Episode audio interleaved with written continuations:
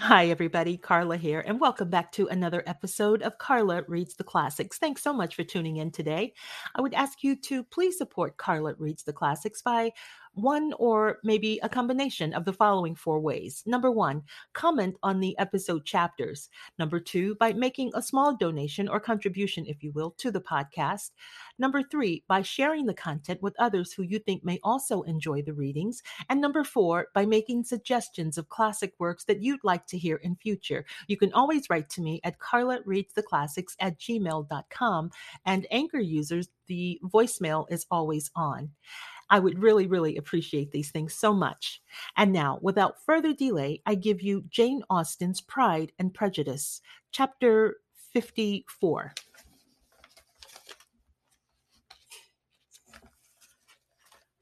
As soon as they were gone, Elizabeth walked out to recover her spirits, or, in other words, to dwell without interruption on those subjects that must deaden them more. Mr. Darcy's behavior astonished and vexed her. Why, if he came only to be silent, grave, and indifferent, said she, did he come at all? She could settle it in no way that gave her pleasure. He could still be amiable, still pleasing to my uncle and aunt when he was in town, and why not to me? If he fears me, why come hither? If he no longer cares for me, why silent? Teasing, teasing man, I will think no more about him. Her resolution was for a short time involuntarily kept by the approach of her sister, who joined her with a cheerful look which showed her better satisfied with their visitors than Elizabeth. Now, said she, that this is this first meeting is over, I feel perfectly easy. I know my own strength, and I shall never be embarrassed again by his coming. I am glad he dines here on Tuesday. It will then be publicly seen that on both sides we meet only as common and indifferent acquaintances. Yes, very indifferent indeed, said Elizabeth laughingly. Oh, Jane, take care. My dear Lizzie, you cannot think me so weak as to be in danger now. I think you are in very great danger of making him as much in love with you as ever. They did not see the gentleman again till Tuesday, and Mrs. Bennet in the meanwhile was giving way to all the happy schemes which the good humour and common politeness of Bingley in half an hour's visit had revived. On Tuesday, there was a large party assembled at Longbourn, and the two who were most anxiously expected to the credit of their punctuality as sportsmen were in very good time. When they repaired to the dining room, Elizabeth eagerly watched to see whether Bingley would take the place which, in all their former parties, had belonged to him by her sister. Her prudent mother, occupied by the same ideas, forbore to invite him to sit by herself. On entering the room, he seemed to hesitate, but Jane happened to look round and happened to smile. It was decided. He placed himself by her. Elizabeth, with a triumphant sensation, looked towards his friend. He bore it with noble indifference, and she would have imagined that Bingley had received his sanction to be happy had she not seen his eyes likewise turned towards Mr. Darcy with an expression of half laughing alarm. His behavior to her sister was such during dinner time as showed an admiration of her, which, though more guarded than formerly, persuaded Elizabeth that it left wholly to himself, Jane's happiness and his own would be speedily secured. Though she dared not depend upon the consequence, she yet received pleasure from observing his behavior. It gave her all the animation that her spirits could boast, for she was in no cheerful humor. Mr. Darcy was almost as far from her as the table could divide them. He was on one side of her mother. She knew how little such a situation would give pleasure to either or make either appear to advantage. She was not near enough to hear any of their discourse, but she could see how seldom they spoke to each other and how formal and cold was their manner whenever they did.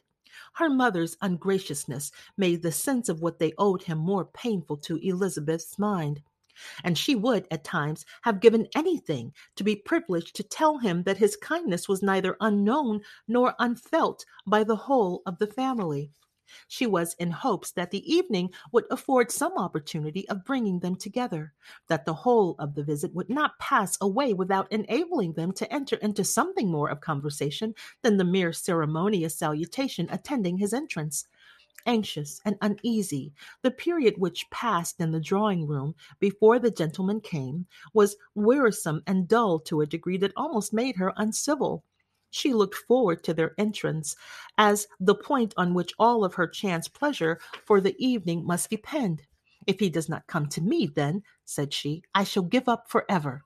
The gentleman came, and she thought he looked as if he would have answered her hopes, but alas, the ladies had crowded round the table where Miss Bennet was making tea, and Elizabeth pouring out the coffee in so close a confederacy that there was not a single vacancy near her which would admit of a chair. And on the gentleman's approaching, one of the girls moved closer to her than ever and said in a whisper, The men shan't come and part us. I am determined. We want none of them, do we? Darcy had walked away to another part of the room. She followed him with her eyes, envied everyone to whom he spoke, had scarcely patience enough to help anybody to coffee, and then was enraged against herself for being so silly. A man who a man who has once been refused. How could I ever be foolish enough to expect a renewal of his love? Is there one among the sex who would not protest against such a weakness as a second proposal to the same woman? There is no indignity so abhorrent to their feelings. She was a little revived, however, by his bringing back his coffee cup himself, and she seized the opportunity of saying, Is your sister still at Pemberley? Yes, she shall remain there till Christmas. And quite alone? Have all her friends left her? Mrs. Annesley is with her. The others have been gone on to Scarborough these three weeks. She could think of nothing more to say, but if he wished to converse with her, he might have better success. He stood by her, however, for some minutes in silence, and at last, on the young lady's whispering to Elizabeth again, he walked away. When the tea things were removed and the card tables placed, all the ladies rose and Elizabeth was then hoping to be soon joined by them when all her views were overthrown by seeing him fall a victim to her mother's rapacity for whist players, and in a few moments after seated with the rest of the party. She now lost every expectation of pleasure. They were confined for the evening at different tables, and she had nothing to hope but that his eyes were so often turned towards her side of the room as to make him play as unsuccessfully as herself. Mrs. Bennet had designed to keep the two Netherfield gentlemen to supper, but their carriage was unluckily ordered before any of the others, and she had no opportunity for detaining them. Well, girls, said she, as soon as they were left to themselves, what say you to the day? I think everything has passed off uncommonly well, I assure you. The dinner was as well dressed as any I ever saw. The venison was roasted to a turn, and everybody said they never saw so fat a haunch. The soup was fifty times better than what we had last at the Lucases last week, and even Mr. Darcy acknowledged that the partridges were remarkably well done, and I suppose he has two or three French cooks at least. And, my dear Jane, I never saw you look in greater beauty. Mrs. Long said so too, for I asked her whether you did not. And what do you think she said besides? Ah, Mrs. Bennet, we shall have her at Netherfield at last. She did indeed. I do think Mrs. Long is as good a creature as ever lived, and her nieces are very pretty behaved girls and not at all handsome. I like them prodigiously.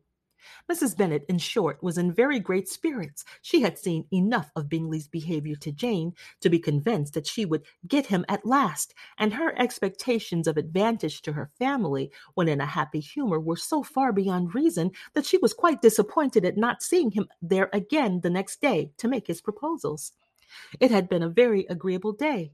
Miss Bennet said to Elizabeth. The party seemed so well selected, so suitable one with the other. I hope we may often meet again. Elizabeth smiled. Lizzie, you must not do so. You must not suspect me. It mortifies me. I assure you that I have now learned to enjoy his conversation as an, as an agreeable and sensible young man without having a wish beyond it.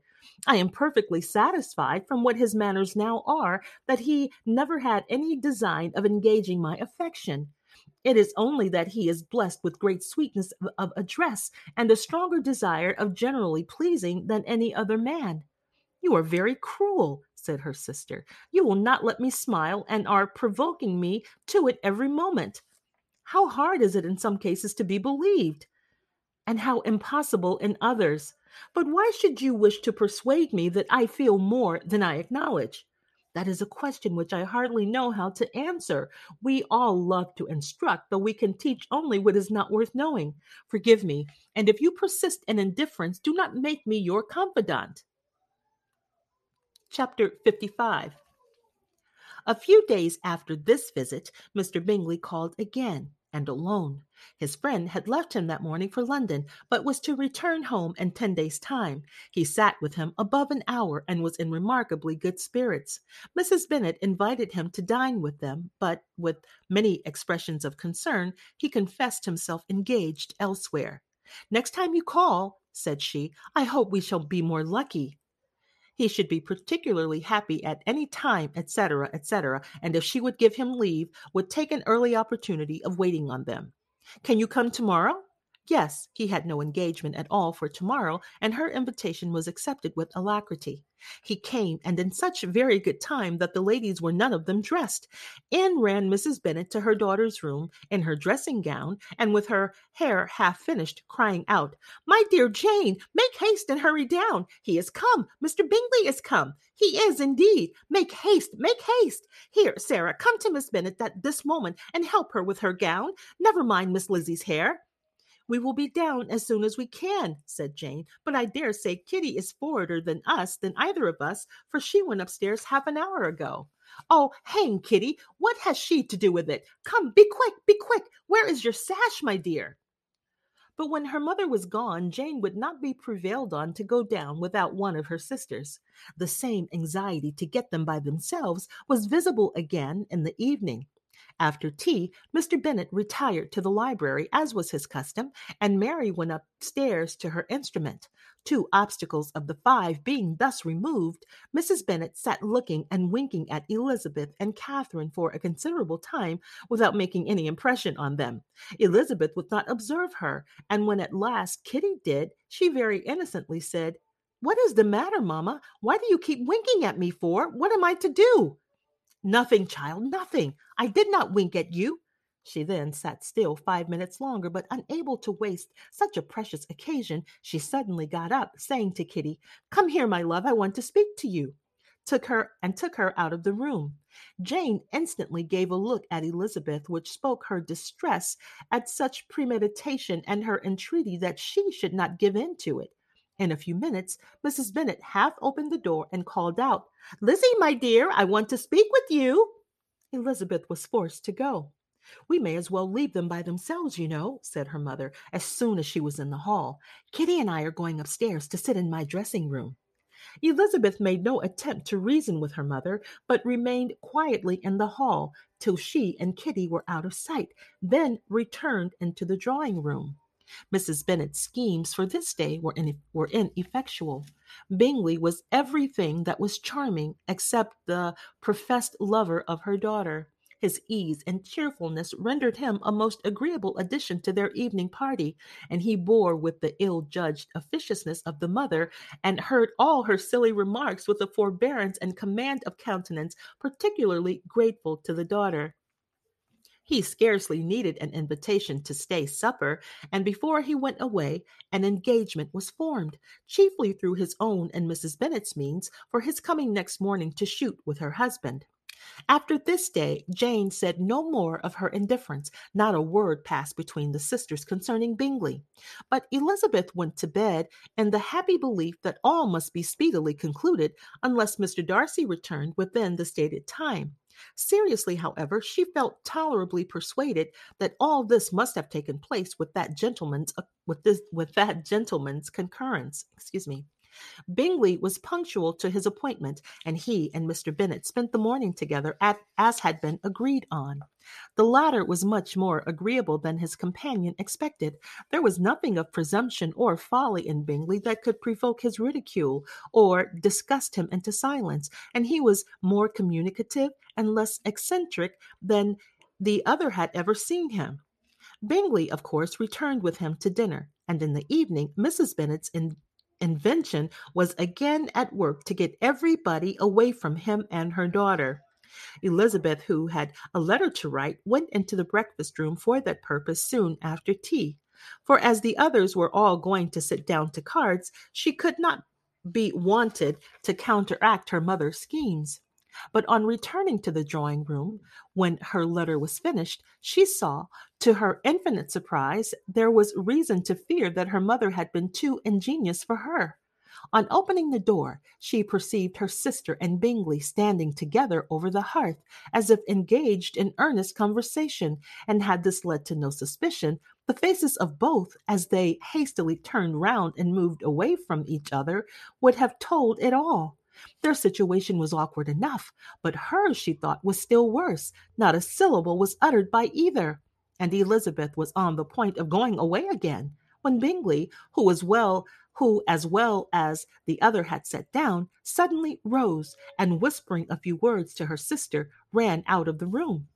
Jane could have no reserves from Elizabeth where confidence would give pleasure, and instantly embracing her, acknowledged with the liveliest emotion that she was the happiest creature in the world. "'Tis too much," she added, "by far too much. I do not deserve it. Oh, why is not everybody as happy?" Elizabeth's congratulations, congratulations were given with a sincerity, a warmth, a delight which words could but poorly express. Every sentence of kindness was a fresh source of happiness to Jane, but she would not allow herself to stay with her sister or say half that remained to be said for the present. I must go instantly to my mother, she cried. I would not on any account trifle with her affectionate solicitude or allow her to hear it from anyone but myself.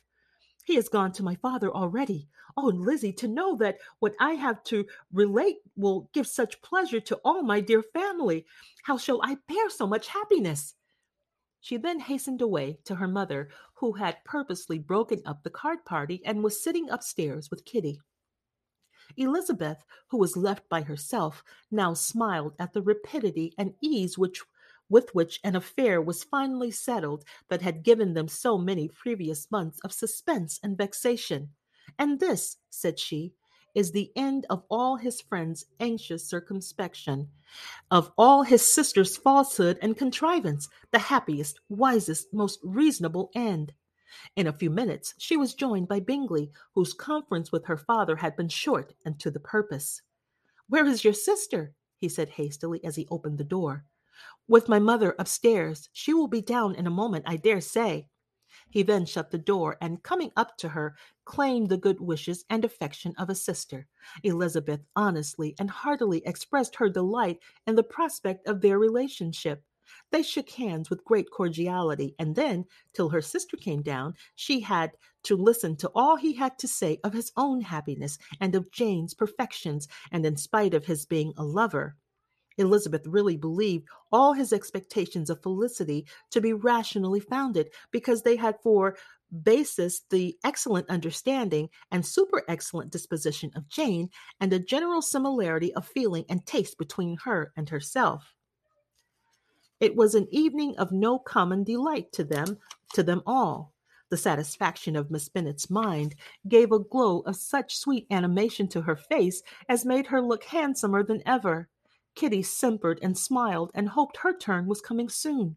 Mrs. Bennet could not give her consent or speak her approbation in terms warm enough to satisfy her feelings, though she talked to Bingley of nothing else for half an hour, and when Mr. Bennet joined them at supper, his voice and manner plainly showed how really happy he was. Not a word, however, passed his lips in allusion to it till their visitor took his leave for the night. But as soon as he was gone, he turned to his daughter and said, Jane, I congratulate you. You will be a very happy woman.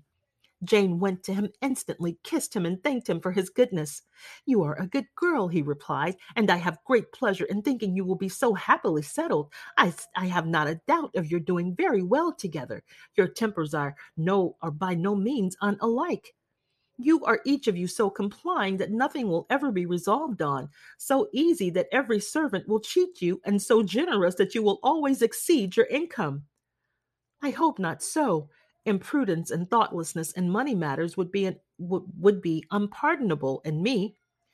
Exceed their income, my dear Mr. Bennet, cried his wife. What are you talking of? Why, he has four or five thousand a year, and likely and, and very likely more. Then addressing her daughter, Oh, my dear, dear Jane, I am so happy. I am sure I shan't get a wink of sleep at all tonight. I knew how it would be. I always said it must be so at last. I was sure you could not be so beautiful for nothing. I remember as soon as ever I saw him when he first came into Hertfordshire last year, I thought how likely it was that it was that you should come together. Oh, he is the handsomest young man that ever was seen. Wickham, Lydia were all forgotten. Jane was beyond competition her favorite child. At that moment she cared for no other. Her younger sisters soon began to make interest with her for objects of happiness which she might find in future be able to dispense. Mary petitioned for the use of the library at Netherfield, and Kitty begged very hard for a few balls there every winter. Bingley from this time was of course a daily visitor at Longbourn, coming frequently before breakfast and always remaining till after supper, unless when some barbarous neighbor, who could not be enough detested, had given him an invitation to dinner which he thought himself obliged to accept. To accept. Elizabeth had now but little time for conversation with her sister, for while he was present, Jane had no attention to bestow on anyone else, but she found herself considerably useful to both of them in those hours of separation that must sometimes occur. In the absence of Jane, he always attached himself to Elizabeth for the pleasure of talking of her, and when Bingley was gone, Jane constantly sought the same means of relief. He has made me so happy, said she one evening, by telling me that he was totally ignorant of my being in town last spring. I had not believed it possible. I suspected as much, replied Elizabeth, but how did he account for it? It must have been his sister's doing. They were certainly no friends to his acquaintance with me, which I cannot wonder at, since he might have chosen so much more advantageously in many respects. But when they see, as I trust they will, that their brother is happy with me, they will learn to be contented, and we shall be on good terms again, though we can never be what we once were to each other. That is the most unforgiving speech, said Elizabeth, that I ever heard you utter. Good girl, it would vex me indeed to see you again the dupe of Miss Bingley's pretended regard. Would you believe it, Lizzie, that when he went to town last November, he really loved me, and nothing but a persuasion of my being indifferent would have prevented his coming down again? He made a little mistake, to be sure, but it is to the credit of his modesty. This naturally introduced a panegyric from Jane on his in, on his diffidence and the little value he put on his own good qualities. Elizabeth was pleased to find that he had not betrayed the interference of his friend, for though Jane had the most generous and forgiving heart in the world, she knew it was a circumstance which must prejudice her against him. I am certainly the most fortunate creature that ever existed, cried Jane. Oh, Lizzie, why am I thus singled from my family and blessed above them all? If I could but see you as happy, if there were but such another man for you. If you were to give me forty such men, I could never be so happy as you. Till I have your disposition, your goodness, I can never have your happiness. No, no, let me shift for myself, and perhaps if I have if I have very good luck, I may meet with another Mr. Collins in time. The situation of affairs in the Longbourn family could not be long a secret. Mrs. Bennet was privileged to whisper it to Mrs. Phillips, and she ventured, without any permission, to do the same by all her neighbors in Meryton.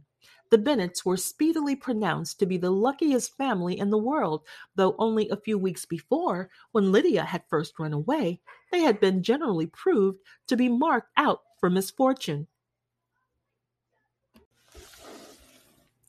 Chapter 56 One morning, about a week after Bingley's engagement with Jane had been formed, as he and the females of the family were sitting together in the dining room, their attention was suddenly drawn to the window by the sound of a carriage, and they perceived a chaise and four driving up the lawn. It was too early in the morning for visitors, and besides, the equipage did not answer to that of any of their neighbors. The horses were post, and neither the carriage nor the livery of the servant who preceded it were familiar to them. As it was certain, however, that somebody was coming, Bingley instantly prevailed on Miss Bennet to, uh, to avoid the confinement of such an intrusion and walk away with him into the shrubbery. They both set off, and the conjectures of the remaining three continued, though with little satisfaction, till the door was thrown open and their visitor entered. It was Lady Catherine de Bourgh.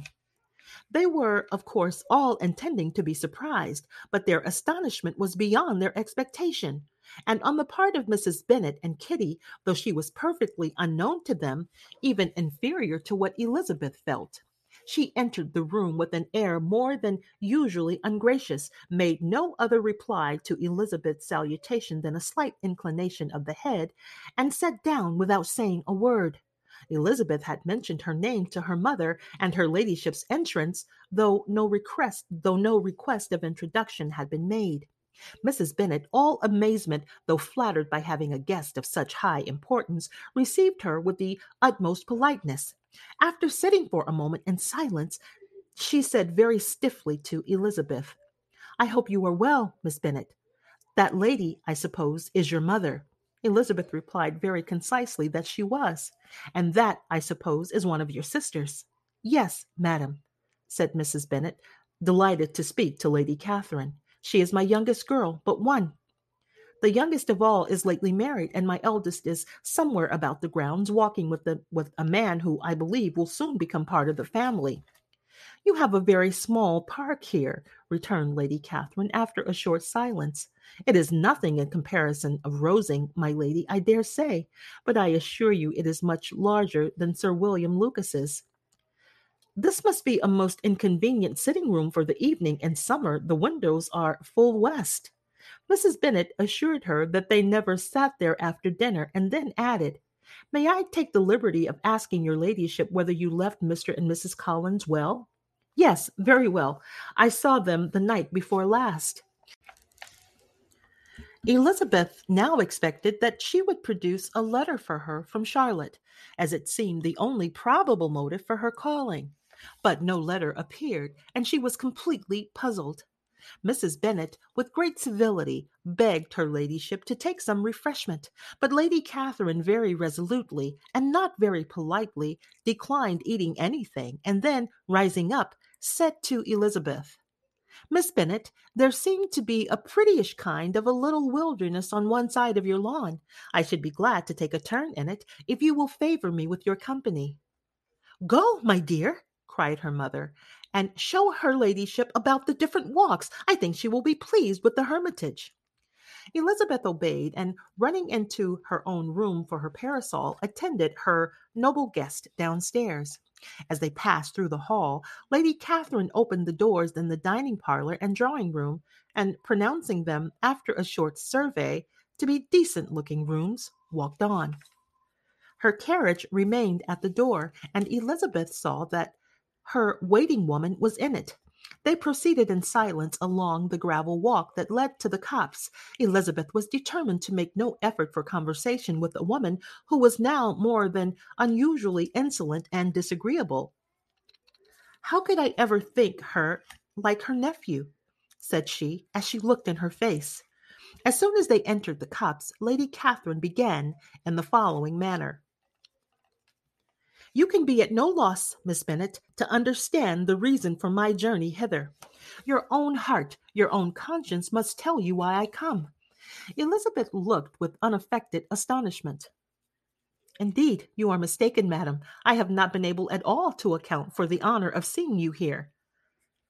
Miss Bennet, replied her ladyship in an angry tone. You ought to know that I am not to be trifled with, but however insincere you may choose to be, you shall not find me so. My character has ever been celebrated for its sincerity and frankness, and in a cause for and in a cause of such moment as this, I shall certainly not depart from it. A report of a most alarming nature reached me two days ago.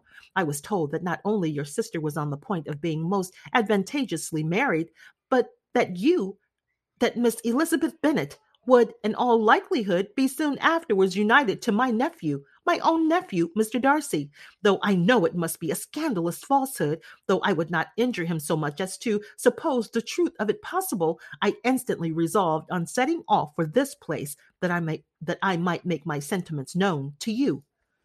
If you believed it impossible to be true, said Elizabeth, coloring with astonishment and disdain, I wonder you took the trouble of coming so far. What could your ladyship propose by it? At once to insist upon having such a report universally contradicted. Your coming to Longbourn to see me and my family, said Elizabeth coolly, will be rather a confirmation of it, if indeed such a report is in existence. If, do you then pretend to be ignorant of it? Has it not been industriously circulated by yourselves? Do you not know that such a report is spread about? I never heard that it was.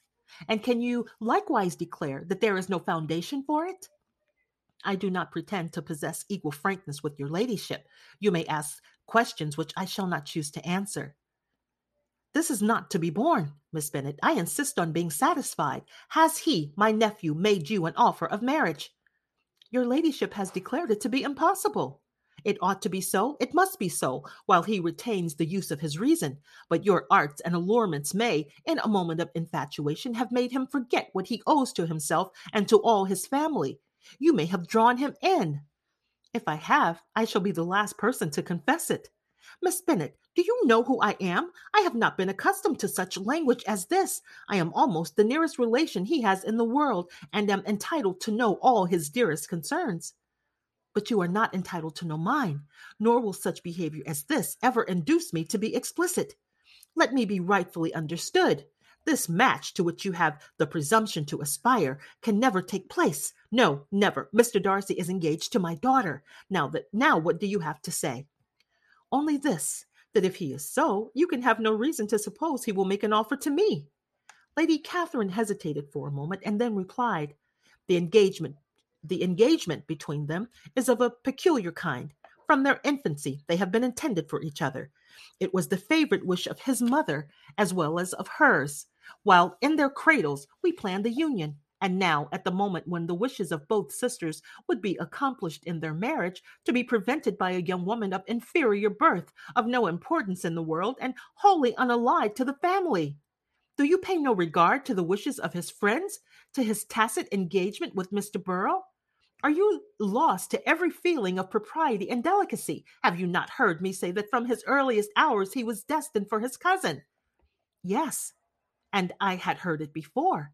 But what is it? But what is that to me? If there is no other objection to my marrying your nephew, I shall certainly not be kept from it by knowing that his mother and aunt wished him to marry Miss de Bourgh. You both did as much as you could in planning the marriage. Its completion depended on others. If Mr. Darcy is neither by honor nor inclination confined to his cousin, why is he to make another choice? Why is he not to make another choice? And if I am that choice, why might not I accept him? Because honor, decorum, prudence, nay, interest forbid it. Yes, Miss Bennet, interest. For do not expect to be noticed by his family or friends. If you wilfully act against the inclinations of all, you will be censured, slighted, and despised by everyone connected with him. Your alliance will be a disgrace. Your name will never be mentioned by any of us. These are heavy misfortunes, replied Elizabeth. But the wife of Mr. Darcy must have such extraordinary sources of happiness necessarily attached to her situation that she could, upon the whole, have no cause to repine. Obstinate, headstrong girl, I am ashamed of you. Is this your gratitude for my attentions to you last spring?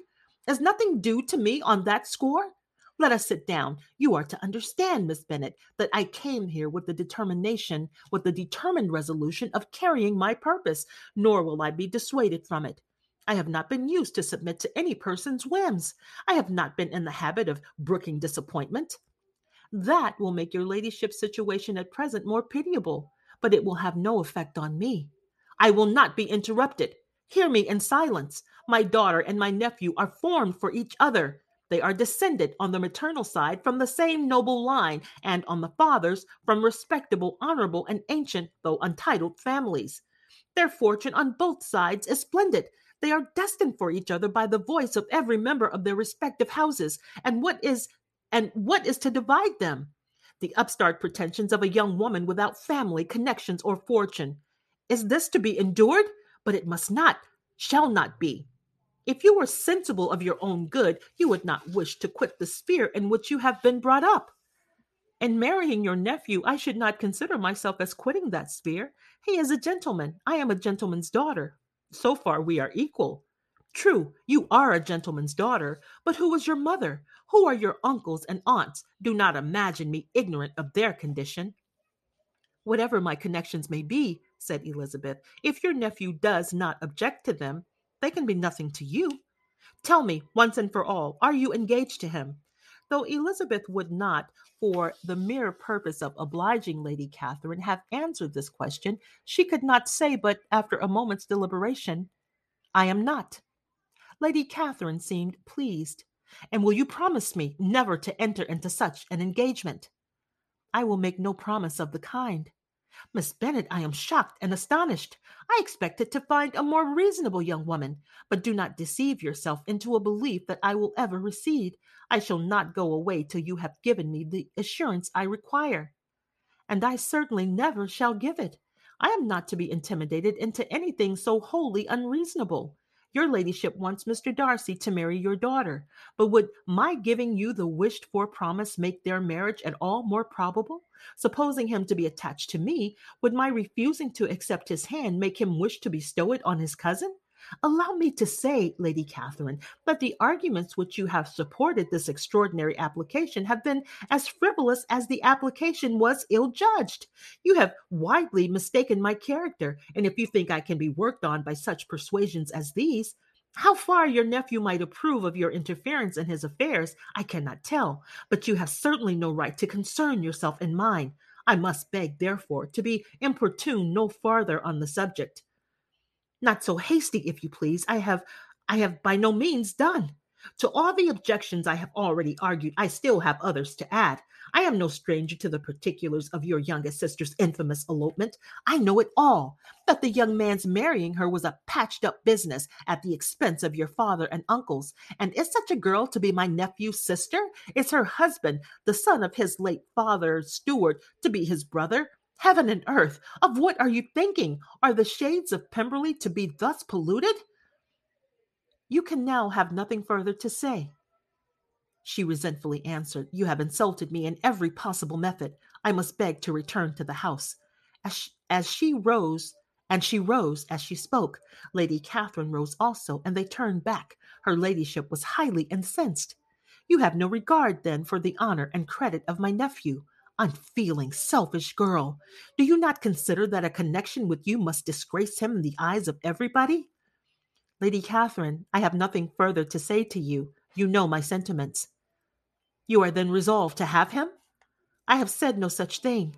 I am only resolved to act in that manner which will, in my own opinion, constitute my happiness without reference to you or to any person so wholly unconnected with me.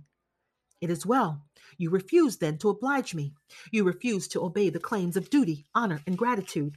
You are determined to ruin him in the opinion of all his friends and to make him the contempt of the world. Neither duty, nor honor, nor gratitude, replied Elizabeth, have any possible claim on me in the present instance. No principle of either would be violated by my marriage with Mr. Darcy.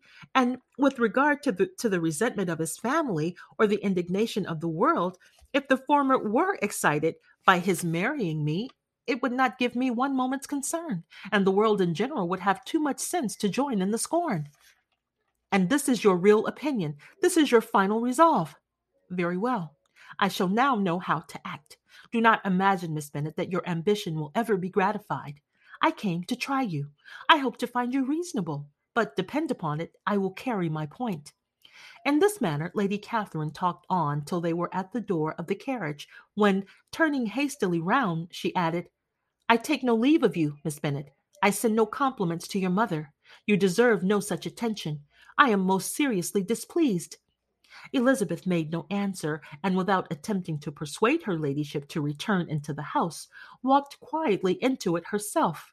She heard the carriage drive away as she proceeded upstairs. Her mother, her mother impatiently met her at the door of the dressing room to ask why Lady Catherine would not come in again and rest herself. She did not choose it, said her daughter. She would go.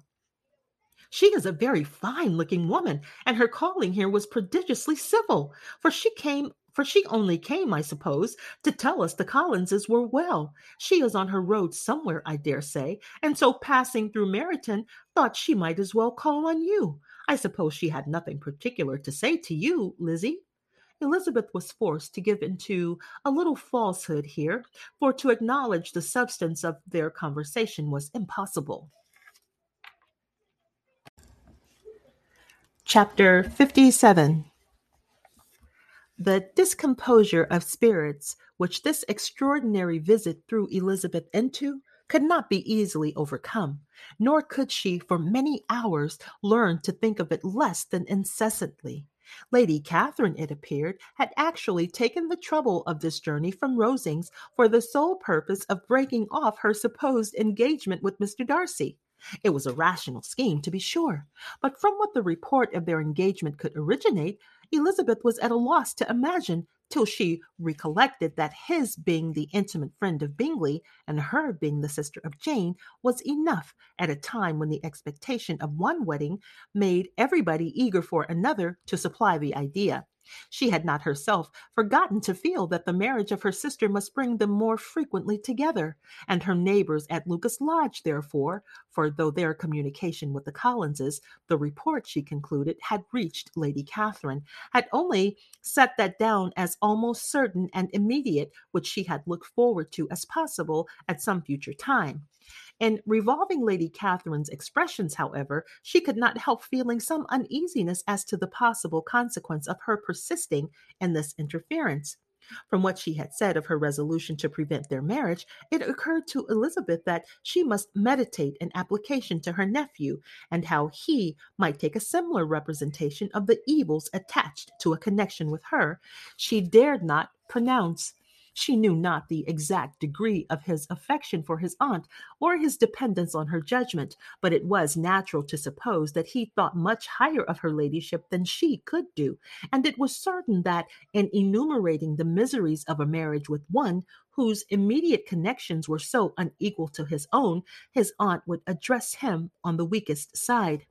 With his notions of dignity, he would probably feel that the arguments which to Elizabeth had appeared weak and ridiculous contained much good sense and solid reasoning. If he had been wavering before as to what he should do, which had often seemed likely, the advice and entreaty of so near a relation might settle every doubt and determine him at once to be as happy as dignity unblemished could make him. In that case, he would return no more. Lady Catherine might see him in her way through town, and his engagement to Bingley of coming again to Netherfield must give way. If therefore an excuse for not keeping his promise should come to his friend within a few days, she added, I shall know how to understand it. I shall then give over every expectation, every wish of his constancy. If he is satisfied with only regretting me, when he might have obtained my affections in hand, I shall soon cease to regret him at all. The surprise of the rest of the family on hearing who their visitor had been was very great, but they oblig- obligingly satisfied it with the same kind of supposition which had appeased Mrs. Bennet's curiosity, and Elizabeth was spared from much teasing on the subject. The next morning, as she was going downstairs, she was met by her father, who came out of his library with a letter in his hand. Lizzie, said he, I was going to look for you. Come into my room. She followed him thither, and her curiosity to know what he had to tell her was heightened by the supposition of its being in some manner connected with the letter he held. It suddenly struck her that it might be from Lady Catherine, and she anticipated with dismay all the consequent explanations. She followed her father to the fireplace, and they both sat down. He then said, I have received a letter this morning that has astonished me exceedingly. As it principally concerns yourself, you ought to know its contents. I did not know before that I had two daughters on the brink of matrimony. Let me congratulate you on a very important conquest. The color now rushed into Elizabeth's cheeks, and the instantaneous conviction of it being a letter from the nephew instead of the aunt, and she was undetermined whether most to be pleased that he had explained himself at all, or offended that his letter was not rather addressed to herself when her father continued you look conscious. Young ladies have great young ladies have great penetration in such matters as these but i think i may defy even your sagacity to discover the name of your admirer. This letter is from mr collins. From mr collins and what can he have to say something very much to the purpose, of course. He begins with congratulations on the approaching nuptials of my eldest daughter, of which it seems he has been told by some of the good natured gossiping Lucases. I shall not sport with your impatience by reading what he says on that point. What relates to yourself is as follows. Having thus offered you the sincere congratulations of Mrs. Collins and myself on this happy event, let me now add a short hint on the subject of another, of which we have been advertised by the same authority. Your daughter, Elizabeth, it is presumed, will not long bear the name of Bennet after her eldest sister has resigned it, and the chosen partner of her fate may be reasonably looked up to as one of the most illustrious personages in this land. Can you possibly guess, Lizzie, who is meant by this? This young gentleman is blessed in a peculiar way with everything the heart of mortal with everything the heart of mortal can most desire splendid property, noble kindred, and extensive patronage. Yet, in spite of all these temptations, let me warn my cousin Elizabeth and yourself of what evils you may incur by a precipitate closure with this gentleman's proposals, which, of course, you will be inclined to take immediate advantage of. Have you any idea, Lydia, who this gentleman is? But now it comes out. My motive for cautioning you is as follows. We have reason to imagine that his aunt, Lady Catherine de Bourgh, does not look on the match with a friendly eye. Mr. Darcy, you see, is the man. Now, Lizzie, I think I have surprised you. Could he or the Lucases have pitched on any man within the circle of our acquaintance whose name would have given the lie more effectually to what they related? Mr. Darcy, who never looks at any woman but to see a blemish, and who probably never looked at you in his life, it is admirable. Elizabeth tried to join in her father's pleasantry, but could only force one of the most but could only force one most reluctant smile. Never had his wit been directed in a manner so little agreeable to her. Are you not diverted? Oh yes, pray read on. After mentioning the likelihood of this marriage to her ladyship last night, she immediately, with her usual condescension, expressed what she felt on the occasion. When it became apparent that, on the score of some family objections on the part of my cousin, she would never give her consent to what she termed a disgraceful match, I thought it my duty to give the speediest intelligence of this to my cousin, that she and her noble admirer may be aware of what they are about, and not run hastily into a marriage which has not been properly sanctioned. Mr. Collins, moreover, adds, I am truly rejoiced that my cousin Lydia's sad business has been so well hushed up, and am only concerned that their living together before the marriage took place should be so generally known. I must not, however, neglect the duties of my station or refrain from declaring my amazement at hearing that you received the young couple into your house as soon as they were married. It was an encouragement of vice, and had I been the rector of Longbourn, I should very strenuously have opposed it. You ought certainly to forgive them as a Christian, but never to admit them in your sight or allow their names to be mentioned in your hearing. That is his notion of Christian forgiveness. The rest of his letter is only about his dear Charlotte's situation and his expectation of a young olive branch. But Lizzie, you look as if you did not enjoy it. You are not going to be miss you are not going to be missish, I hope, and pretend to be affronted at an idle report. For what do we live but to make sport for our neighbors and laugh at them in our turn? Oh, cried Elizabeth, I am excessively diverted, but it is so strange. Yes, that is what makes it amusing. Had they fixed on any other man, it would have been nothing. But his perfect indifference and your pointed dislike make it so delightfully absurd. Much as I abominate writing, I would not give up Mr. Collins's correspondence for any consideration. Nay, when I read a letter of his, I cannot help giving him the preference over a Wickham as much as I value the, the impudence and hypocrisy of my son in law. And pray, Lizzie, what said Lady Catherine about this report? Did she call to refuse her consent? To this question his daughter replied only with a laugh, and as it had been asked without the least suspicion, she was not distressed by his repeating it. Elizabeth had never been more at a loss to make her feelings appear what they were not.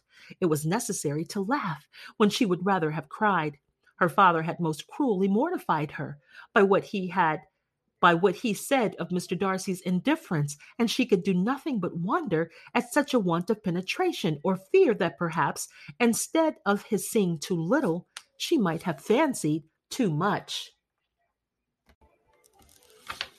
Chapter 58 Instead of receiving any such letter of excuse from his friend as Elizabeth half expected Mr. Bingley to do, he was able to bring Darcy with him to Longbourn before many days had passed after Lady Catherine's visit. The gentleman arrived early, and before Mrs. Bennet had time to tell him of their having seen his aunt, of which her daughter sat in momentary dread, Bingley, who wanted to be alone with Jane, proposed their all walking out. It was agreed to.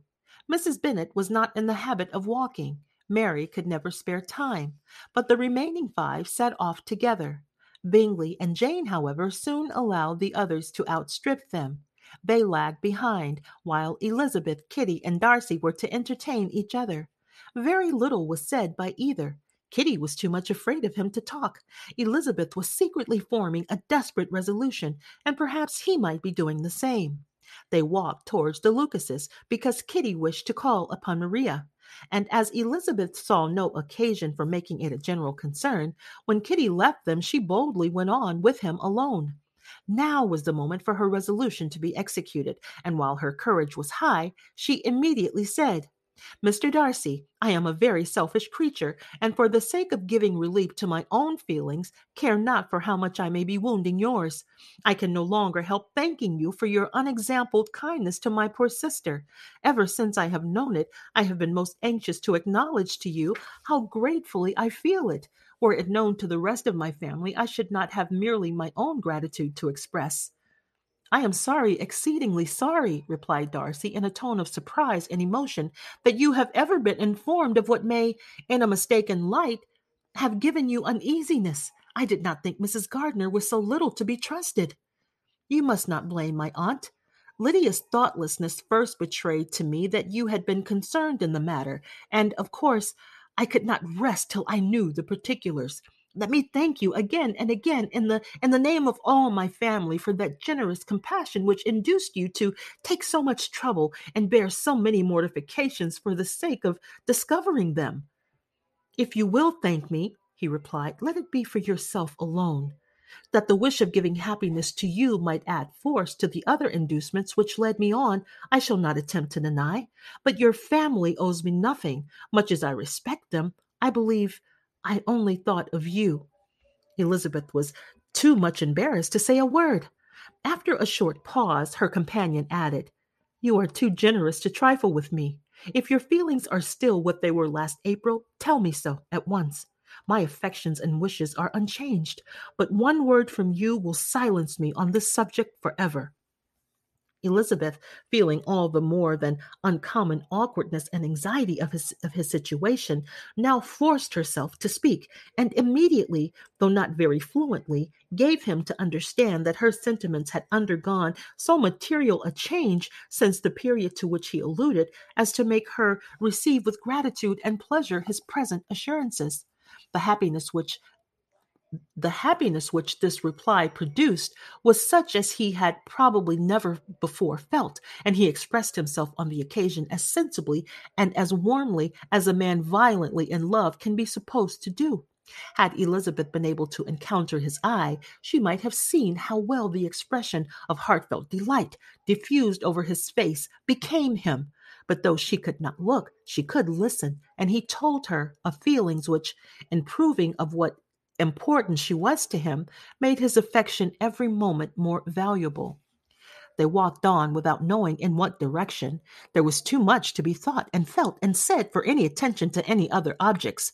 She soon learnt that they were indebted for their present good understanding to the efforts of his aunt, who did call on him in her return through London, and there relate her journey to Longbourn, its motive, and the substance of her conversation with Elizabeth dwelling emphatically on every expression of the latter, which, in her ladyship's apprehension, particularly denoted her perverseness and assurance in the belief that such a relation must assist her endeavors to obtain that promise from her nephew which she had refused to give. But unluckily for her ladyship, its effect had been exactly contrariwise.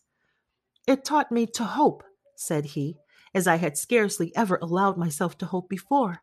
I knew enough of your disposition to be certain that, had you been absolutely irre- irrevocably decided against me, you would have acknowledged it to Lady Catherine, frankly and openly. Elizabeth colored and laughed as she replied, Yes, you know enough of my frankness to believe that I am capable of that. After abusing you so abominably to your to your face, I could have no scruple in abusing you to all your relations. What did you say of me that I did not deserve? For though your accusations were ill founded, formed on mistaken premises, my behavior to you at the time had merited the, se- the severest reproof. It was unpardonable. I cannot think of it without abhorrence.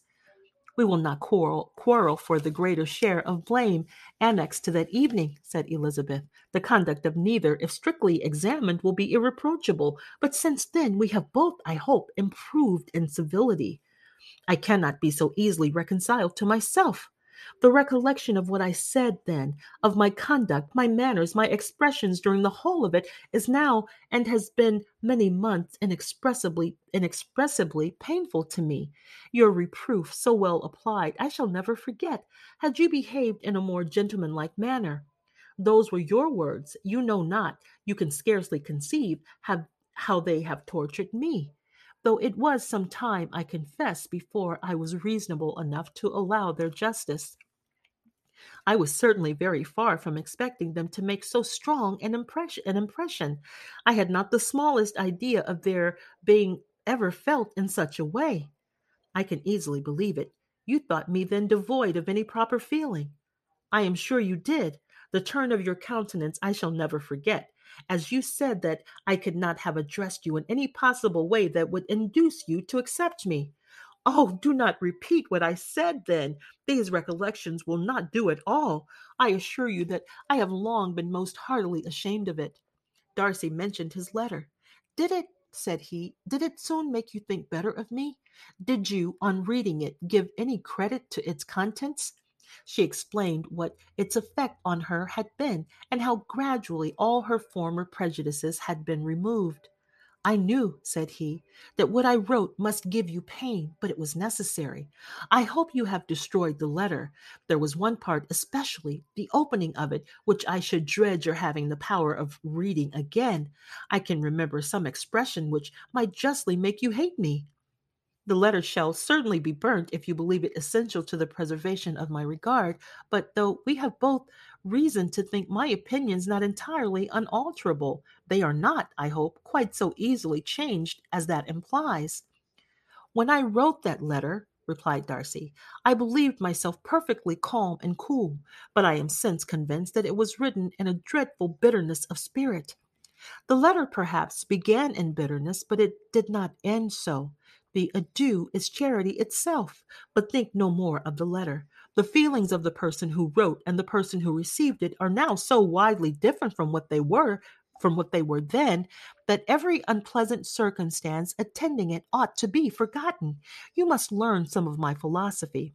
Think only of the past as it remem- as its remembrance gives you pleasure. I cannot give you credit for any philosophy of the kind. Your retrospections must be so totally void of reproach that the contentment arising from them is not a philosophy, but what is much better, of innocence. Be with me, it is not so. But with me, it is not so. Painful recollections will intrude, which painful recollections will intrude, which cannot, which ought not to be repelled. I have been a selfish being all my life, in practice, though not in principle. As a child, I was taught what was right, but I was not taught to correct my temper. I was given good principles, but left to follow them in pride and conceit. Unfortunately, an only son, for many years an only child, I was spoilt by my parents, who, though good themselves, my father particularly, all that was benevolent and amiable, allowed, encouraged, almost taught me to be selfish and overbearing, to care for none beyond my own family circle, to think meanly of all the rest of the world, to wish at least to think meanly of their sense and worth compared to my own. Such I was from eight to eight and twenty, and such I might still have been but for you, dearest, loveliest Elizabeth. What do I not owe you? You taught me a lesson, hard indeed at first, but most advantageous. By you I was properly humbled. I came to you without a doubt of my reception. You showed me how insufficient were all my pretensions to please a woman worthy of being pleased. Had you then persuaded yourself that I should? Indeed, I had. What will you think of my vanity? I believed you to be wishing, expecting my addresses. My manners must have been in fault, but not intentionally, I assure you. I never meant to deceive you, but my spirits might often lead me wrong. How you must have hated me after that evening! Hate you? I was angry perhaps at first, but my anger soon began to take a proper direction. I am almost afraid of asking what you thought of me when we met at Pemberley. You blamed me for coming. No, indeed, I felt nothing but surprise. Your surprise could not be greater than mine in being noticed by you. My conscience told me that I deserved no extraordinary politeness, and I confess that I did not expect to receive more than my due. My object, then, replied Darcy, was to show you, by every civility in my power, that I was not so mean as to resent the past, and I hope to obtain your forgiveness to lessen your ill opinion by letting you see that your reproofs had been attended to. How soon any other wishes introduced themselves, I can hardly tell, but I believe in about half an hour after I had seen you. He then told her of Georgiana's delight in her acquaintance and of her disappointment at his sudden interruption, which naturally leading to the cause of that interruption, she soon learnt that his resolution of following her from Derbyshire in quest of her sister had been formed before he quitted the inn, and that his gravity and thoughtfulness there had arisen from no other struggles than what such a purpose must comprehend. She expressed her gratitude again, but it was too painful a subject to each to be dwelt on farther. After walking several miles in a leisurely manner, and too busy to know anything about it, they found at last, on examining their watches, that it was time to be at home. What could become of Mr. Bingley and Jane? was a wonder which introduced the discussion of their affairs. Darcy was delighted with their engagement. His friend had given him the earliest information of it. I must ask whether you were surprised, said Elizabeth. Not at all. When I went away, I felt that it would soon happen. That is to say, you had given your permission. I guessed as much.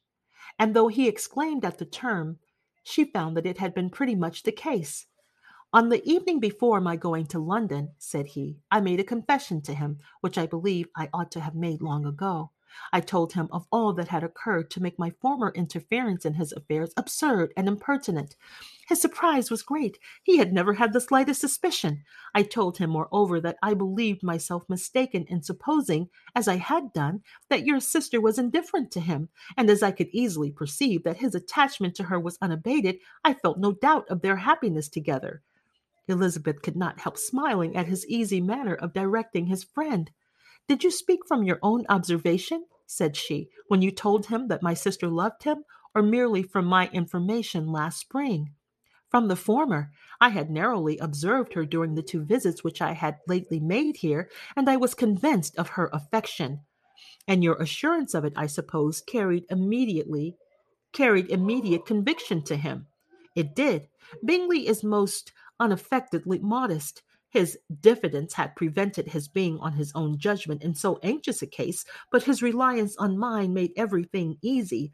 I was obliged to confess one thing, which for a time, and not unjustly, offended him. I could not allow myself to, conceal, to conceal that your sister had been in town three months last winter, that I had known it, and purposely kept it from him. He was angry, but his anger, I am persuaded, lasted no longer than he remained in any doubt of your sister's sentiments. He has heartily forgiven me now. Elizabeth longed to observe that Mr. Bingley had been a most delightful friend, so easily guided that his worth was invaluable, but she checked herself. She remembered that she had yet to learn to be laughed at, and it was rather too early to begin and anticipating the happiness of Bingley, which was of course to be inferior only to his own, he continued the conversation till they reached the house. In the hall, they parted. Chapter 59 My dear Lizzie, where can you have been walking to? Was a question which Elizabeth received from Jane as soon as she entered their room, and from all the others when they sat down to table. She had only to say in reply that they had wandered about till she was beyond her own knowledge. She colored as she spoke, but neither that nor anything else awakened a suspicion of the truth. The evening passed quietly, unmarked by anything extraordinary. The acknowledged lovers talked and laughed, the unacknowledged were silent. Darcy was not of a disposition in which happiness overflows in mirth, and Elizabeth, agitated and confused, rather knew that she was happy than felt herself to be so, for besides the immediate embarrassment, there were other evils before her. She anticipated what would be felt in the family when her situation became known. She was aware that no one liked him but Jane, and even feared that with the others it was a dislike which not even all his fortune and consequence might do away. At night she opened her heart to Jane. Though suspicion was very far from Miss Bennet's general habits, she was absolutely incredulous here. You are joking, Lizzie. This cannot be. Engaged to Mr. Darcy? No, no, you shall not deceive me. I know it to be impossible.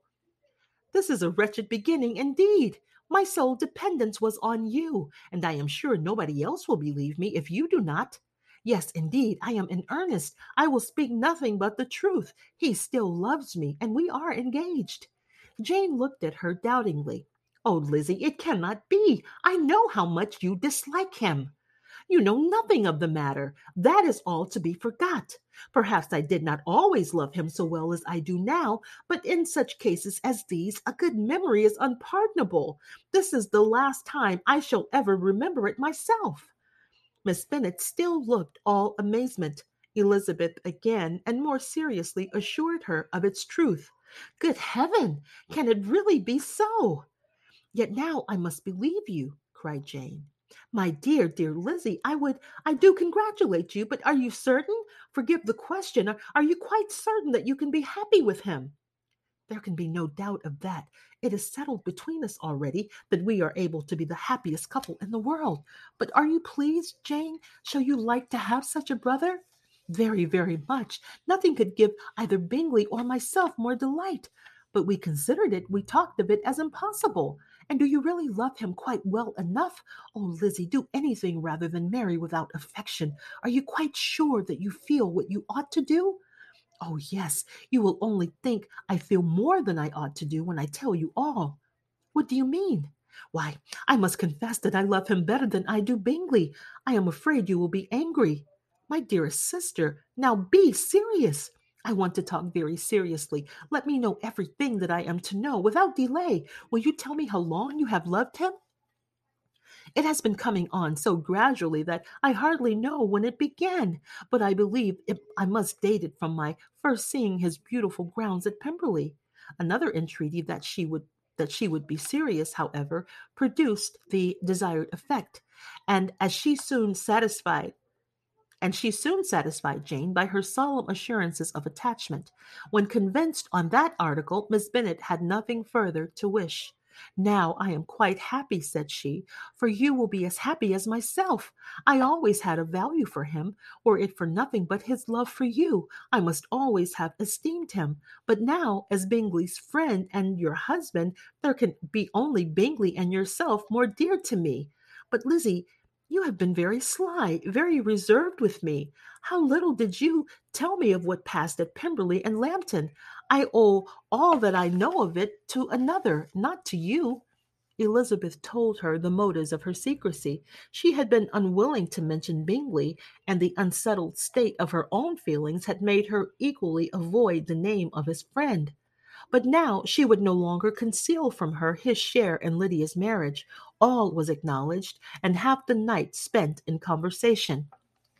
Good gracious! cried Mrs. Bennet as she stood at a window the next morning. If that disagreeable Mr. Darcy is not coming here again with our dear Bingley, what can he mean by being so tiresome as to be always coming here? I had no notion but he would go a shooting or something or other and not disturb us with his company. What shall we do with him? Lizzie, you must walk out with him again that he may not be in Bingley's way. Elizabeth could hardly help laughing at so convenient a proposal, yet she really yet she was really vexed that her mother should always be giving him such an epithet. As soon as they entered, Bingley looked at her so expressively and shook hands with such warmth as left no doubt of his good information, and he soon afterwards said aloud, Mrs. Bennet, you have no more lanes hereabouts in which Lizzie may lose her way again today. I advise Mr. Darcy and Lizzie and Kitty and Mrs. Bennet to walk to Oakham Mount this morning. It is a nice long walk, and Mr. Darcy has never seen the view. It may do very well for the others, replied Mr. Bingley, but I am sure it will be too much for Kitty. Won't it, Kitty? Kitty owned that she had rather stay at home. Darcy professed a great curiosity to see the view from the mount, and Elizabeth silently consented. As she went upstairs to get ready, Mrs. Bennet followed her, saying, I am quite sorry, Lizzie, that you should be forced to have that disagreeable man all to yourself, but I hope you will not mind it. It is all for Jane's sake, you know, and there is no occasion for talking to him, except just now and then, so do not put yourself to inconvenience. During their walk, it was resolved that Mr. Bennet's consent should be asked in the course of the evening. Elizabeth reserved to herself the application for her mother's. She could not determine how her mother would take it, sometimes doubting whether all his wealth and grandeur would be enough to, over, to overcome her abhorrence of the man. But whether she were violently set against the match or violently delighted with it, it was certain that her manner would be equally ill adapted to do credit to her sense, and she could no more bear that Mr. Darcy should hear the first raptures of her joy than the first vehemence of her disapprobation. In the evening, soon after Mr. Bennet withdrew to the library, she saw Mr. Darcy rise also and followed him, and her agitation on seeing it was extreme. She did not fear her father's opposition, but she was going to be made unhappy and that it should be through her means that she, his favorite child, should be distressing him by her sight, by her choice, should be filling him with fears and regrets in disposing of her, was a wretched reflection, and she sat in misery till Mr. Darcy appeared again, when looking at him she was a little relieved by his smile. In a few minutes he approached the table where she was sitting with Kitty, and while pretending to admire her work, said in a whisper, Go to your father. He wants you in the library. She was gone directly. Her father was walking about the room, looking grave and anxious. Lizzie, said he, what are you doing? Are you out of your senses to be accepting this man? Have you not always hated him? How earnestly did she then wish that her former opinions had been more reasonable, her expressions more moderate. It would have spared her from explanations and professions which it was exceedingly awkward to give, but they were now necessary, and she assured him with some confusion of her attachment to Mr. Darcy. Or, in other words, are you determined to have him? He is rich, to be sure, and you may have more fine clothes and fine carriages than Jane, but will they make you happy? Have you any other objection, said Elizabeth, than your belief of my indifference? None at all. We all know him to be a proud, unpleasant sort of man, but this would be nothing if you really liked him. I do, I do like him, she replied with tears in her eyes. I love him. Indeed, he has no improper pride. He is perfectly amiable. You do not know what he really is. Then pray do not pain me by speaking of him in such terms. Lizzie, said her father, I have given him my consent. He is the kind of man, indeed, to whom I should never dare refuse anything which he condescended to ask. I now give it to you, if you are resolved on having him. But let me advise you to think better of it. I know your disposition, Lizzie. I know that you could be neither happy nor respectable unless you truly esteemed your husband, unless you looked up to him as a superior. Your lively talents would place you in the greatest danger in an, un- in an unequal marriage. You could scarcely escape discredit and misery. My child, let me not have the grief of seeing you unable to respect your partner in life. You know not what you are about. Elizabeth, still more affected, was earnest and solemn in her reply, and at length by repeated assurances that Mr. Darcy was really the object of her choice, by explaining the gradual change which her estimation of him had undergone, relating her absolute certainty that his affection was not the work of a day, but had stood the test of many months' suspense, and enumerating with energy all his good qualities, did she conquer her father's incredulity and reconcile him to the match. Well, my dear, said he, when she ceased speaking, I have no more to say. If this be the case, he deserves you. I could not have parted with you, my Lizzie, to any one less worthy. To complete the favorable impression, she then told him what Mr. Darcy had voluntarily done for Lydia. He heard her with astonishment. This is an evening of wonders indeed.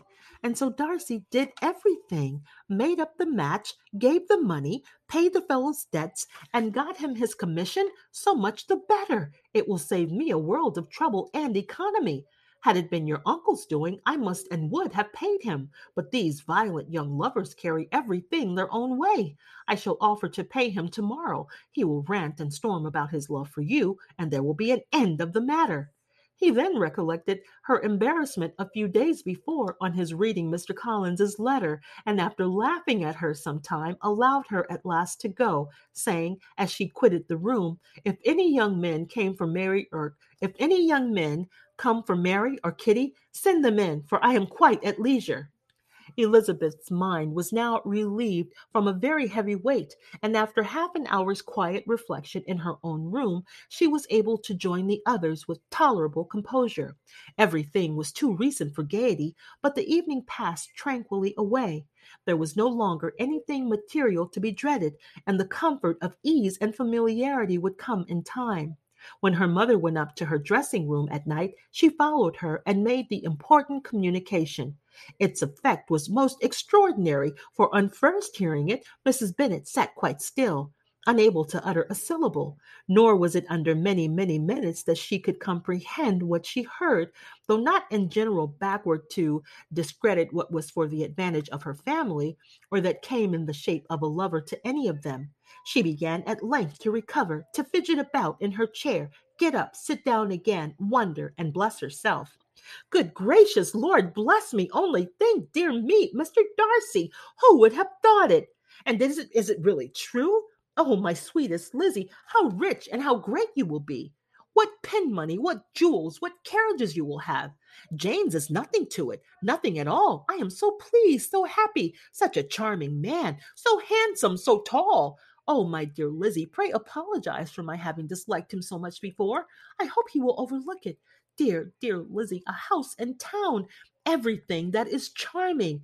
Three daughters married, ten thousand a year. Oh Lord, what will become of me? I shall go distracted. This was enough to prove that her approbation need not be doubted, and Elizabeth, rejoicing that such an effusion was heard only by herself, soon went away. But before she had been three minutes in her own room, her mother followed her. My dearest child, she cried, I can think of nothing else. Ten thousand a year, and very likely more. Tis as good as a lord. And a special license. You must and shall be married by a special license. But my dearest love, tell me what dish Mr. Darcy is particularly fond of that I may that I may have it tomorrow. This was a sad omen of what her mother's behavior to the gentleman himself might be, and Elizabeth found that, though in the certain possession of his warmest affection and secure of her relations' consent, there was still something to be wished for. But the morrow passed off much better than she expected, for Mrs. Bennet luckily stood in such awe of her intended son in law that she ventured not to speak to him unless it was in her power to offer him any attention or mark her deference for his opinion. Elizabeth had the satisfaction of seeing her father taking pains to get acquainted with him, and Mr. Bennet soon assured her that he was rising every hour in his esteem. I will admire all my three sons in law highly, said he. Wickham, perhaps, is my favorite, but I think I shall like your husband quite as well as Jane's. Chapter 60 Elizabeth's spirits soon rising to playfulness again, she wanted Mr. Darcy to account for his having ever fallen in love with her. How could you begin? said she. I can comprehend your going on charmingly when you had once made a beginning, but what could set you off in the first place? I cannot fix on the hour, or the spot, or the look, or the words which laid the foundation. It is too long ago. I was in the middle before I knew that I had begun my beauty you had early withstood as and as for my manners my behavior to you was at least always bordering on the uncivil and i never spoke to you without rather wishing to give you pain than not now be sincere did you admire me for my impertinence for the liveliness of your mind i did you may as well call it impertinence at once. It was very little else. It was very little less. The fact is that you were sick of civility or of deference or officious attention. You were disgusted with the women who were always speaking and looking and thinking for your approbation alone. I roused and interested you because I was so unlike them. Had you not been really amiable, you would have hated me for it. But in spite of the pains you took to disguise yourself, your feelings were always noble and just, and in your heart you thoroughly despised the persons who so assiduously courted you. There, I have saved you the trouble of accounting for it, and really, all things considered, I began to think it perfectly reasonable. To be sure, you knew no actual good of me, nobody thinks of that when they fall in love. Was there no good in your affectionate behavior to Jane while she was ill at Netherfield? Dearest Jane, who could have done less for her? But make a virtue of it by all means. My good qualities are under your protection, and you are to exaggerate them as much as possible. And in return, it belongs to me to find occasions for teasing and quarreling with you as often as may be. And I shall begin directly by asking you what made you so unwilling to come to the point at last? What made you so shy of me when you first called and afterwards dined here? Why, especially when you called, did you look as if you did not care about me, because you were grave and silent and gave me no encouragement? But I was I was embarrassed, and so was I. And you might have talked to me more when you came to dinner. A man who had felt less might. How unlucky that you should have a reasonable answer to give, and that I should be so reasonable as to admit it. But I wonder how long you would have gone on if you had been left to yourself. I wonder when you would have spoken if I had not asked you. My resolution of thanking you for your kindness to Lydia had certainly great effect. Too much, I am afraid, for what becomes of the moral if our comfort springs from a breach of promise. For I ought not to have mentioned the subject. This will never do. You need not distress yourself. The moral will be perfectly fair. Lady Catherine's unjustifiable endeavors to separate us were the means of removing all my doubts. I am not indebted for my present happiness to your eager desire of expressing your gratitude. I was not in a humor to wait for any opening of yours. My aunt's intelligence had given me hope, and I was determined at once to know everything. Lady Catherine has been of infinite use, which ought to make her happy, for she loves to be of use.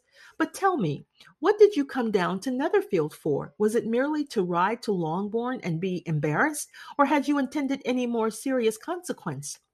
My real purpose was to see you and to judge, if I could, whether I might ever hope to make you love me. My avowed one, or what I avowed to myself, was to whether your sister was still partial to Bingley, and if she were, to make the confession to him which I have since made. Shall you ever have courage to announce to Lady Catherine what is to befall her? I am more likely to want more time than courage, Elizabeth, but it ought to be done, and if you will give me a sheet of paper, it shall be done directly. And if I had not a letter to write myself, I might sit by you and admire the evenness of your writing, as another young lady once did. But I have an aunt, too, who must not be longer neglected. From an unwillingness to confess how much her intimacy with Mr. Darcy had been overrated, Elizabeth had never yet answered Mrs. Gardiner's long letter. But now, having that to communicate which she knew would be most welcome, she was almost ashamed to find that her uncle and aunt had already lost three days of happiness, and immediately wrote as follows I would have thanked you before, my dear aunt, as I ought to have done, for your long, kind, satisfactory detail of particulars, but to say the truth, I was too cross to write. You supposed more than really existed. But now suppose as much as you choose, give a loose rein to your fancy, indulge your imagination in every possible flight which the subject will afford, and unless you believe me actually married, you cannot greatly err. You must write again very soon and praise him a great deal more than you did in your last. I thank you again and again for not going to the lakes. How could I be so silly as to wish it? Your idea of the ponies is delightful. We will go round the park every day. I am the happiest creature in the world. Perhaps other people have said so before, but not one with such justice. I am happier ever than Jane. Oh, she only smiles. I laugh. Mr. Darcy sends you all the love in the world that he can spare from me. You are all to come to Pemberley at Christmas, yours, etc. Mr. Darcy's letter to Catherine was in a different style, and still different from either was what Mr. Bennet sent to Mr. Collins in reply to his last. Dear Sir, I must trouble you once more for congratulations. Elizabeth will soon be the wife of Mr. Darcy. Console Lady Catherine as well as you can, but if I were you, I would stand by the nephew. He has more to give. Yours sincerely, etc. Miss Bingley's congratulations to her brother on his approaching marriage were all that was affectionate and insincere. She wrote even to Jane on the occasion to express her delight and repeat all her former professions of regard. Jane was not deceived, but she was affected, and though feeling no reliance on her, could not help writing her a much kinder answer than she knew was deserved. The joy which Miss Darcy expressed on receiving similar information was as sincere as her brother's in sending it. Four sides of a paper were insufficient to contain all her delight and all her earnest desire of being loved by her sister.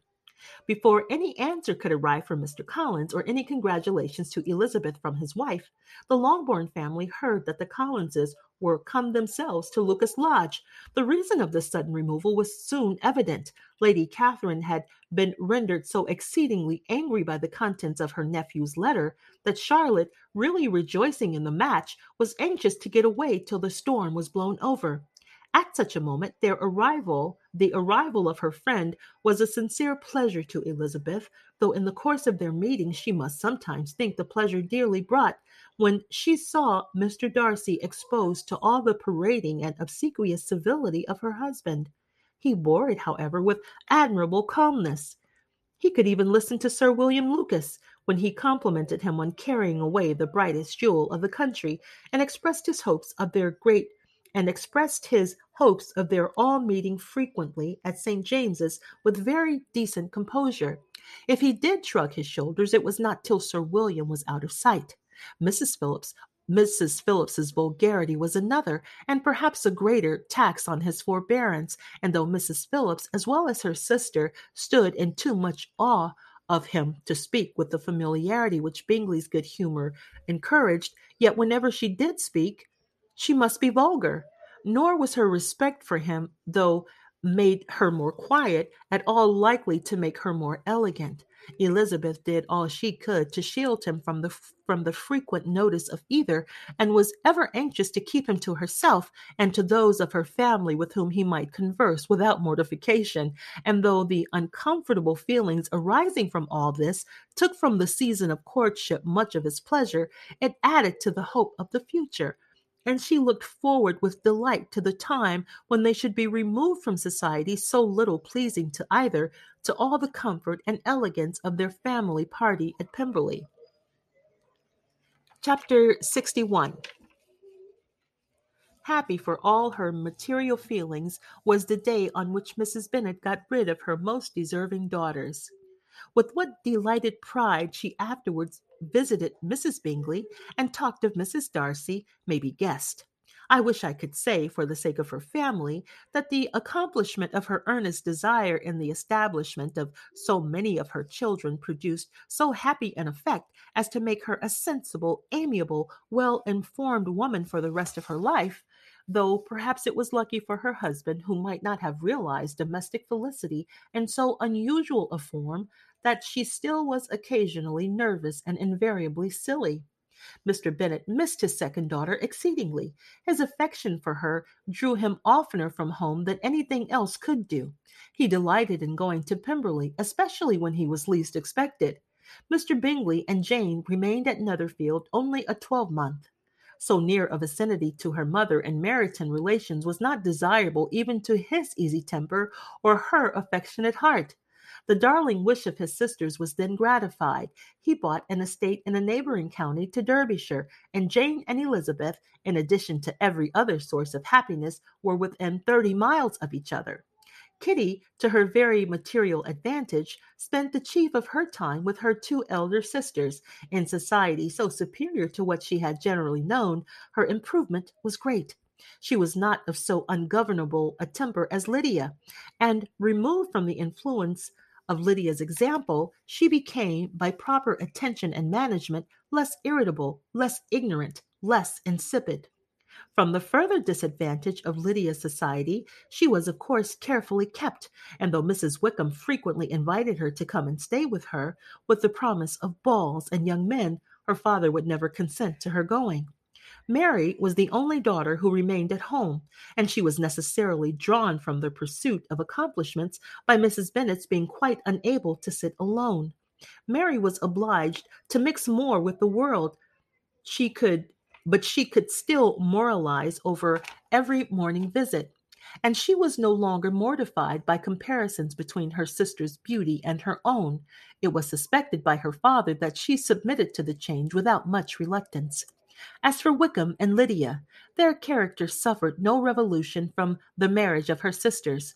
He born with philosophy the conviction that Elizabeth must now become acquainted with whatever of his ingratitude and falsehood had before been known been unknown to her, and in spite of everything was not wholly without hope that Darcy might yet be prevailed on to make his fortune.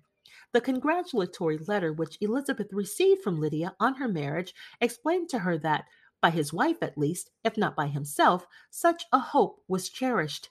The letter was to this effect My dear Lizzie, I wish you joy.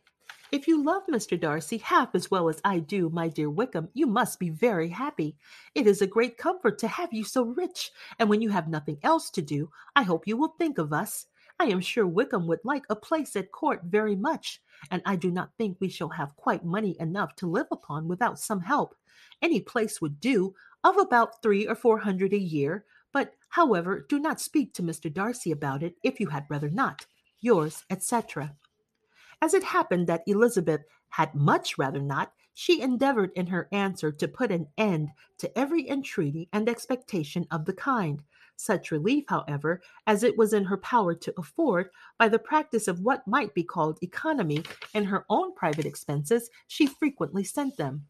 It had always been evident to her that such an income as theirs, under the direction of two persons so extravagant in their wants and heedless of the future, must be very insufficient to their support.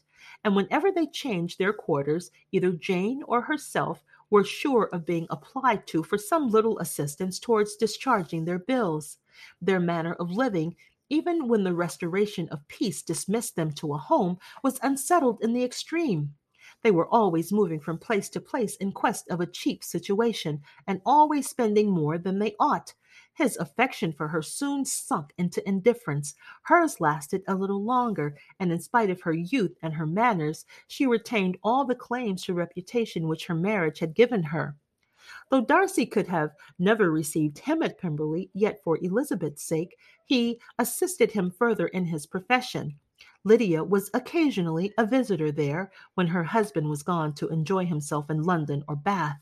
And with the Bingleys, they both of them frequently stayed so long that even Bingley good humoredly was overcome, and he proceeded so far as to talk of it as giving them a hint to be gone.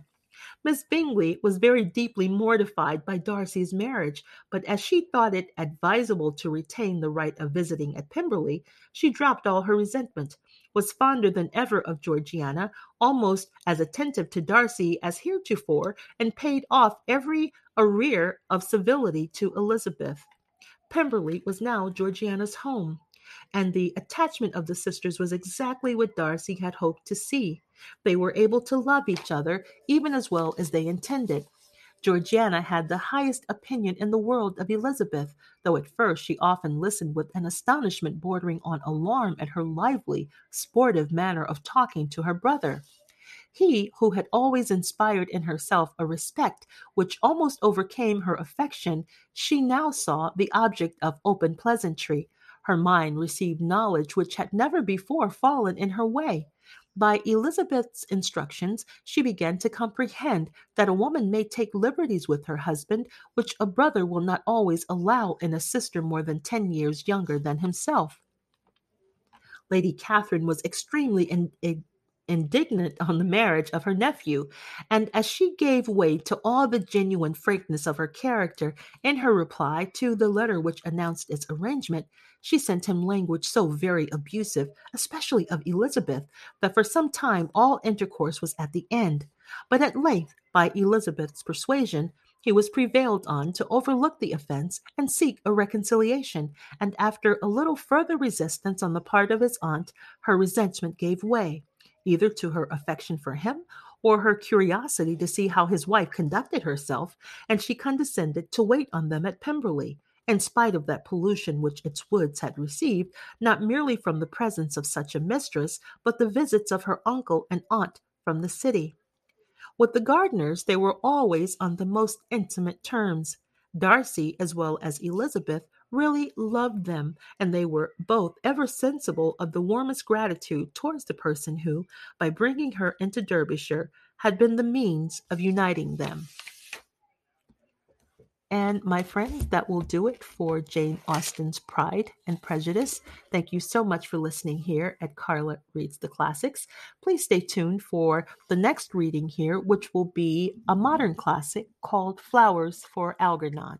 Thanks again for listening. Until next time.